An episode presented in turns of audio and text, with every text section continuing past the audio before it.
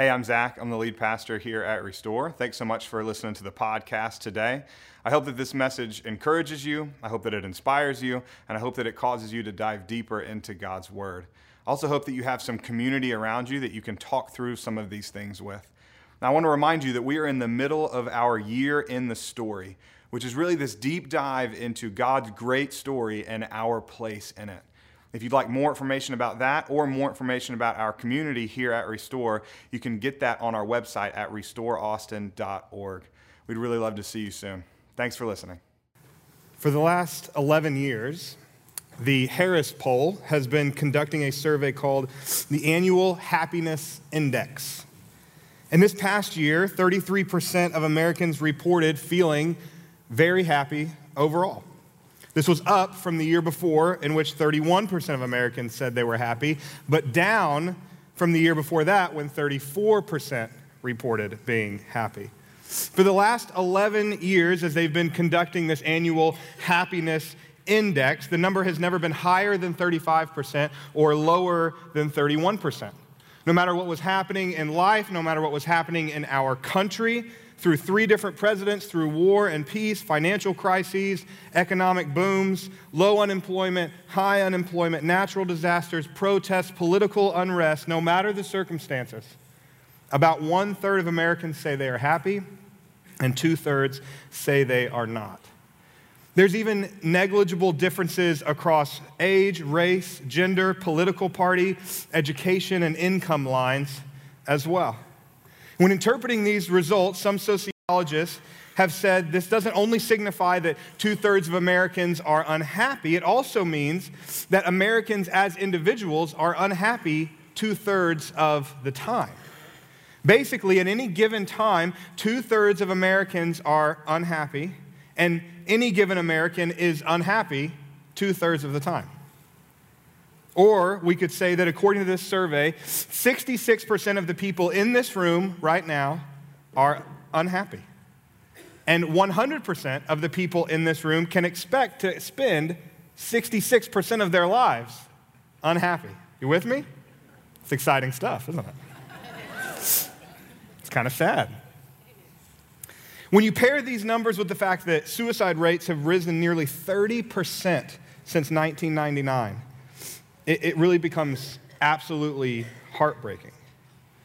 Many people have attempted to figure out why the results came out this way and continue to come out this way year after year, but no one has been able to definitively say why most of us are unhappy. You may remember Kate Spade and, and Anthony Bourdain committed suicide this past summer. And after that, a writer named Kirsten Powers wrote an article in USA Today entitled Americans Are Depressed and Suicidal Because Something is Wrong with Our Culture. And in this article, in addition to addressing people battling mental illness and chemical imbalances, Kirsten points to a lie that our culture tells, which greatly contributes to our general unhappiness. Here's what she says we exist largely disconnected from our extended families, friends, and communities, except in the shallow interactions of social media. Because we are too busy trying to, quote, make it, without realizing that once we reach that goal, it won't be enough. If only we get that big raise or a new house or have children, we will finally be happy, but we won't. In fact, in many ways, achieving all your goals provides the opposite of fulfillment. It lays bare the truth that there is nothing you can purchase, possess, or achieve that will make you feel fulfilled over the long term. I just want to repeat that last line for us again. There is nothing you can purchase, possess, or achieve that will make you feel fulfilled over the long term. Y'all, I believe that with my whole heart. Not just because I, I cognitively understand it to be true, but because I've experienced it over and over and over again. One of my favorite authors is this guy named Jon Acuff, and he puts it like this Some of the worst moments in my life have been when I've idolized success, achieved it, and instantly realized it didn't fix me. And here's the thing if, if you've interacted in this broken world, and with the broken people that inhabit it, even for a small amount of time, you know this is true. Like you know it deep down in your soul, you know that there is no possession, achievement, or amount of money you can have that is going to truly give you joy. You know that your next paycheck won't bring you long term fulfillment. You know your next promotion won't satisfy you forever. You know that driving a nicer car, getting the best grades, or having the newest technology won't bring the permanent joy, the, the, the utter happiness that you're looking for. Y'all, we're looking for joy in all the wrong places. Most notably, we're trying to find it in our success and in our stuff. That's where we look for joy our success and our stuff. But every single one of us know, we know deep down that no amount of stuff or success in the world can make us truly happy for the rest of our lives. It always, always fades away. It's never enough.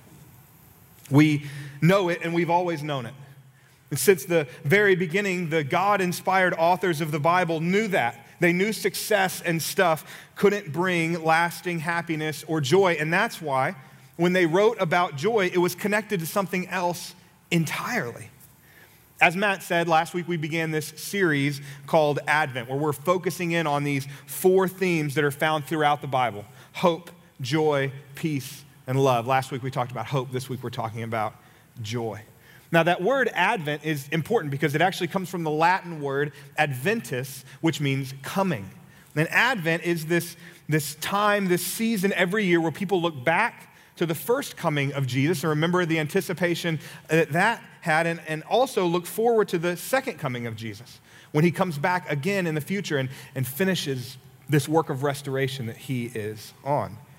Just like last week and throughout this Advent series, we're going to take a look at a video from an organization called the Bible Project. And this organization does these videos around these Advent themes and it outlines how they're used all throughout Scripture. So we're going to look at this one about joy. And if you weren't here last Sunday, these videos are about four minutes long and they are packed full of amazing information that can really help us understand what biblical joy is all about, how the writers understood where to find joy. And just a little hint it wasn't in stuff or success.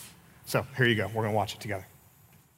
Being in a good mood is really great, and most languages have lots of words to describe the experience, like happy, cheerful, joyful, and so on. The same goes for the languages of the Bible. In ancient biblical Hebrew, there's a variety of words like simcha, sason, or gil. In the Greek New Testament, there's chara, euphrosune, or agalliasis. Each word has its own unique nuance, but they all basically refer to the feeling of joy and happiness. Now, what makes these biblical joy words interesting is noticing the kinds of things that bring happiness, and also seeing how joy is a key theme that runs through the whole story of the Bible. Let's start with sources of joy. On page one of the Bible, God says that this world is very good. And so naturally, people find joy in beautiful and good things of life, like growing flocks or an abundant harvest on the hills. The poet of Psalm 104 says, A good bottle of wine is God's gift to bring joy to people's hearts. People find joy at a wedding or in their children. There's even a Hebrew proverb that compares the joy that perfume brings to your nose with the joy a good friend brings to your heart.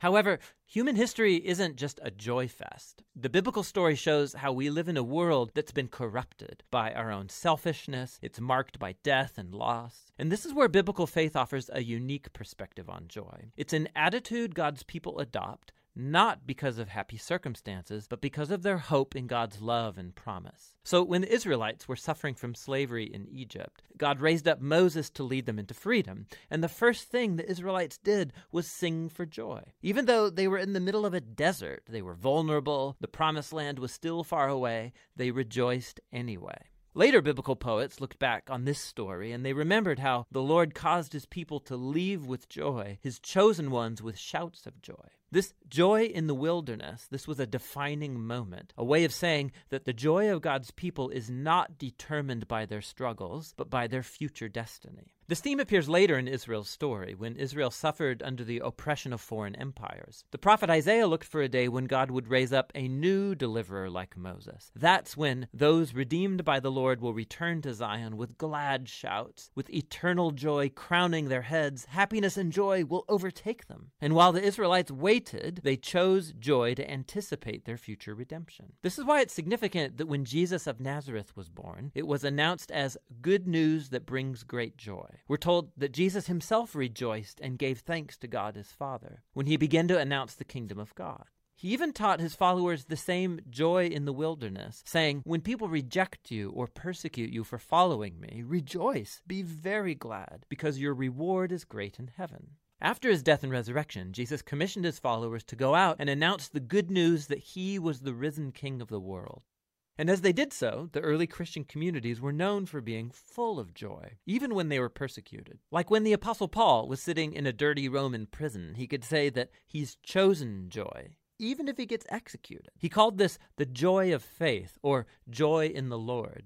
He believed it was the gift of God's Spirit, a sign that Jesus' presence is with you, inspiring hope in the midst of hardship. And when you believe that Jesus' love has overcome death itself, joy becomes reasonable in the darkest of circumstances. Now, this doesn't mean that you ignore or suppress your sorrow. That's not healthy or necessary. Paul often expressed his grief about missing loved ones or losing friends or his own freedom. He called it being full of sorrow and yet rejoicing. As he acknowledged his pain, he also made a choice to trust Jesus that his loss wouldn't be the final word. This is very different from the trite advice to turn that frown upside down. Christian joy is a profound decision of faith and hope in the power of Jesus' own life and love. And that's what biblical joy is all about.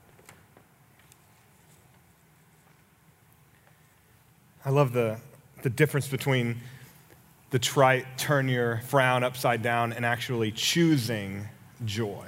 It's, it's a beautiful picture that is present throughout Scripture. Now, I love what Tim says in that video about God's people and how they find joy, right? He says, Joy is an attitude God's people adopt not because of happy circumstances, but because of their hope in God's love and promise. And as he said, this joy was never clearer than when God's love and promise became incarnate, when God's love and promise took on flesh Advent is all about anticipating the coming of Jesus, and God's people had been anticipating the coming Messiah, the Savior, Jesus, for a very, very long time. And they'd been finding hope, finding joy as they waited for his arrival. And then, when the people were least expecting it, he came. Like we sang a few minutes ago, joy came into the world. We hear about it in Luke chapter 2, starting in verse 4. So Joseph also went up from the town of Nazareth in Galilee to Judea, to Bethlehem, the town of David, because he belonged to the house and line of David. He went there to register with Mary, who was pledged to be married to him and was expecting a child. While they were there, the time came for the baby to be born, and she gave birth to her firstborn, a son. She wrapped him in cloths and placed him in a manger because there was no guest room available for them. Can you imagine? God Himself arrives in this beautiful humility. There was no room in the inn, so they ended up with the animals. They were a quiet little family then. You just picture them all. We've seen the, the movies, right, and the pictures of it's just them and like the cow and the donkey and the horse and maybe Jesus laying in the straw. They were a quiet little family then, but it didn't stay that way for long. This joy wasn't going to be contained by a manger. Verse 8 And there were shepherds living out in the fields nearby, keeping watch over their flocks at night. An angel of the Lord appeared to them, and the glory of the Lord shone around them, and they were terrified. But the angel said to them, Do not be afraid. I bring you good news that will cause great joy for all the people. Today, in the town of David, a Savior has been born to you. He is the Messiah, the Lord. A great joy for all the people, Jesus Christ, the Savior, the Messiah, the Lord. And from that moment forward, Jesus spent his life on earth bringing joy to the broken parts of our world. He healed the sick, he gave sight to the blind, he fed the hungry, he gave water to the thirsty.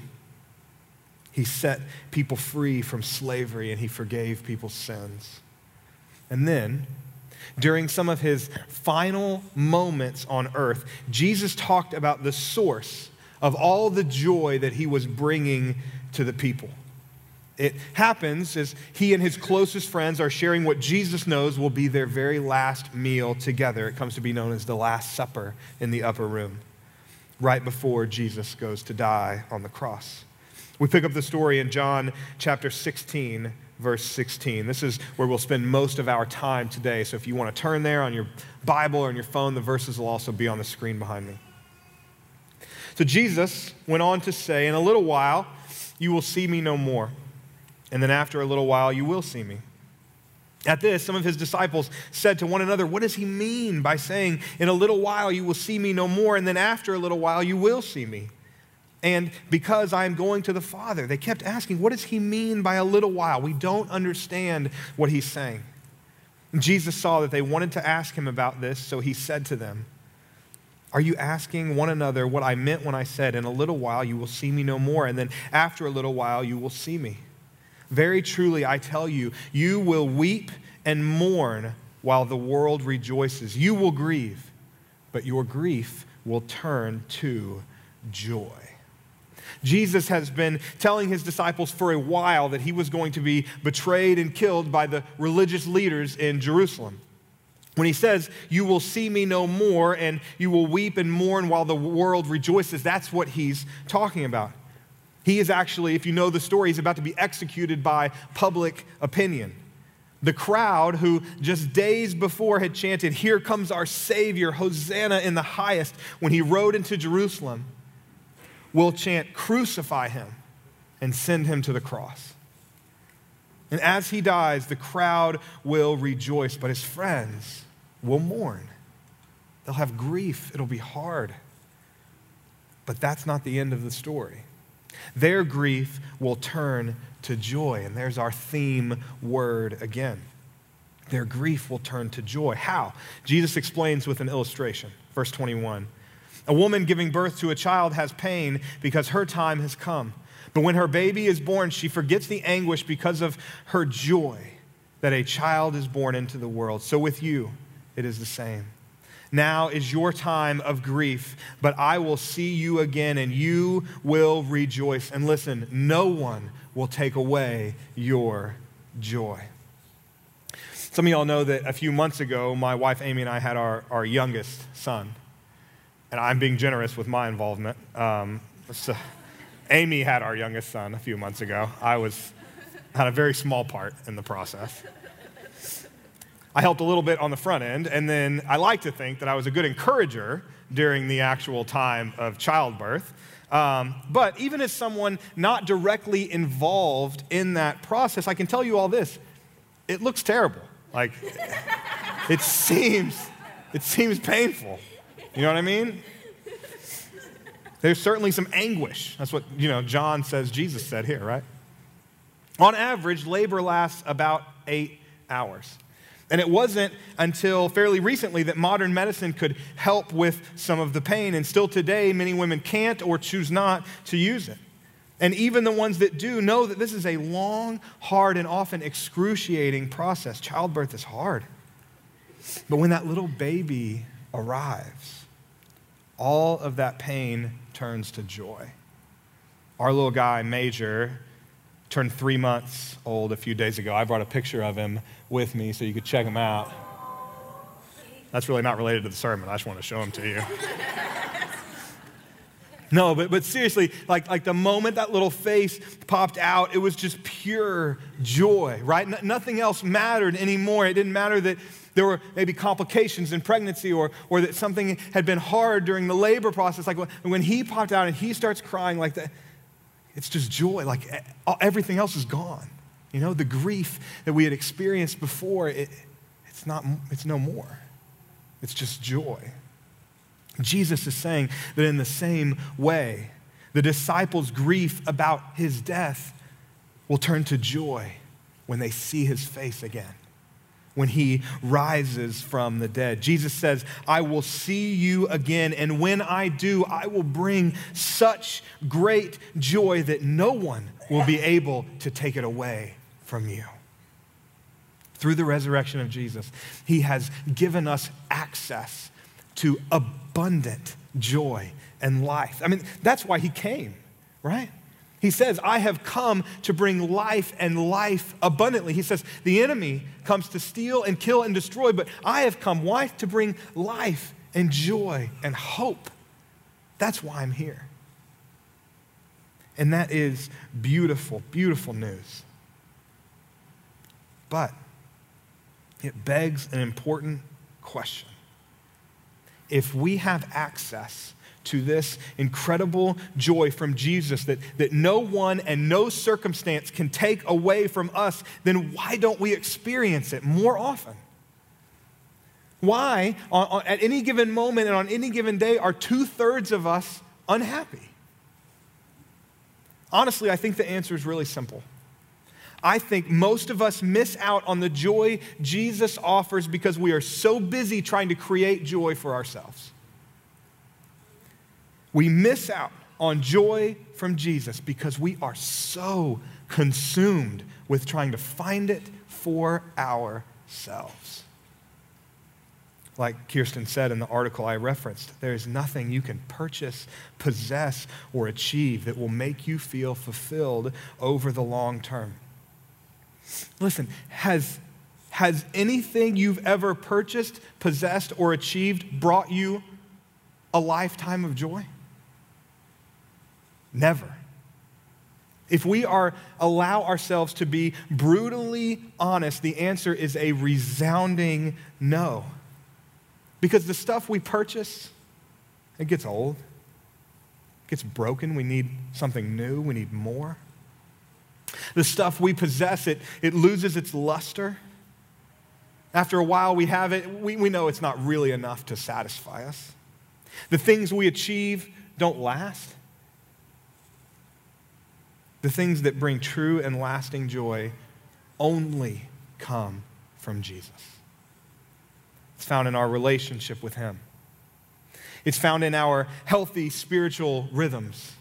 Things like time with our church family, studying scripture, having spiritual conversations, and, and praying. It comes from being generous with our time and with our resources. It comes from being kind and gracious toward others, from serving people in need, from spending time with our families, with our loved ones. That's where joy is found.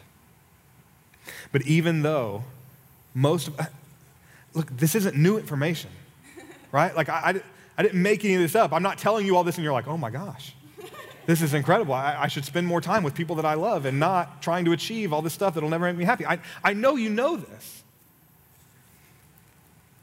But even though most of us know this to be true, we keep chasing possession and achievements. We keep chasing stuff and success. And listen, don't miss this. Many of us, many of us have left behind the things that will bring us true joy in favor of things that never will.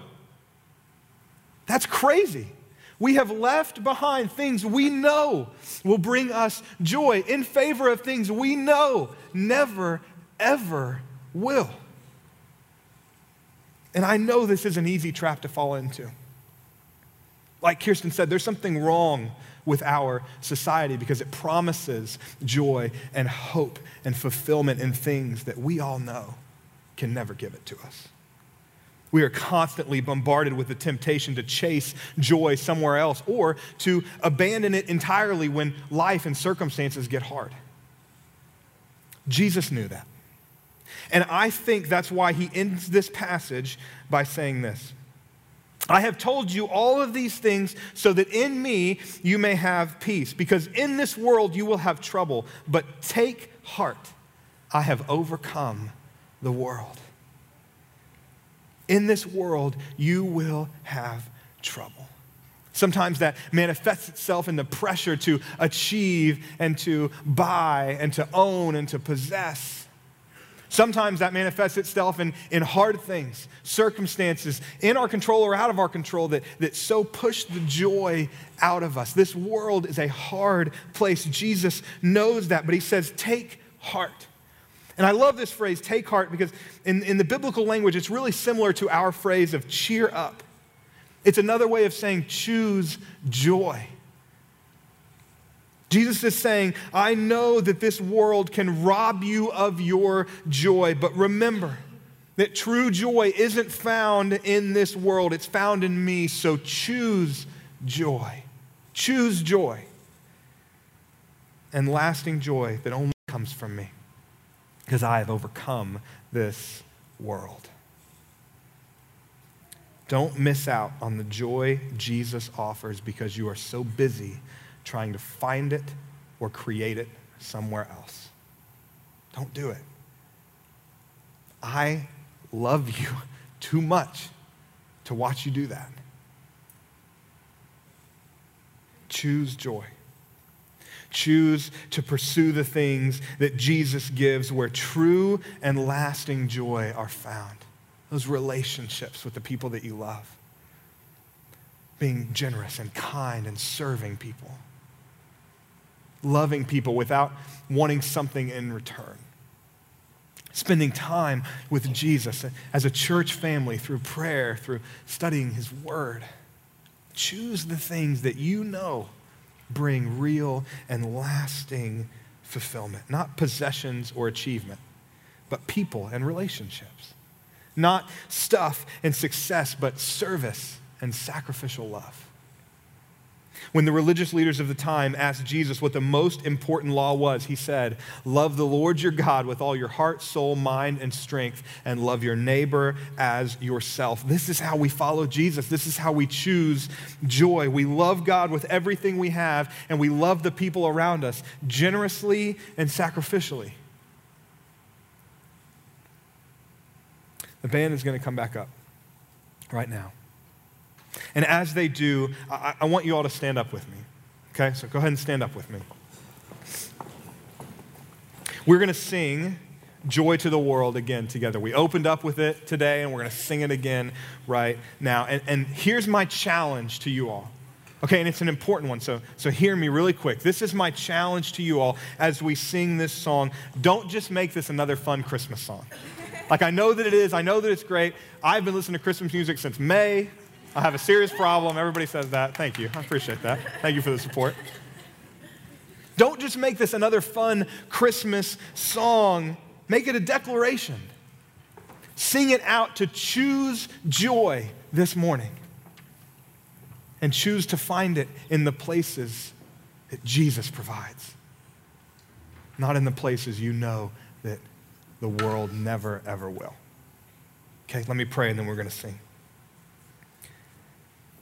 God, thank you for this morning. Thank you that you have given us access to abundant joy. That you said, I came to bring life and life abundantly. And that means joy, God, and hope and peace and love, all the things that we are diving into in this Advent season.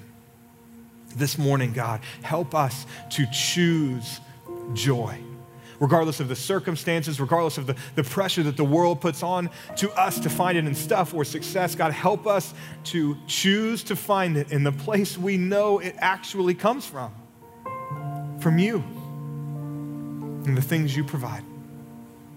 Make this song, this, this joy to the world song, a declaration for us this morning as we choose to choose joy. In Jesus' name I pray. Amen.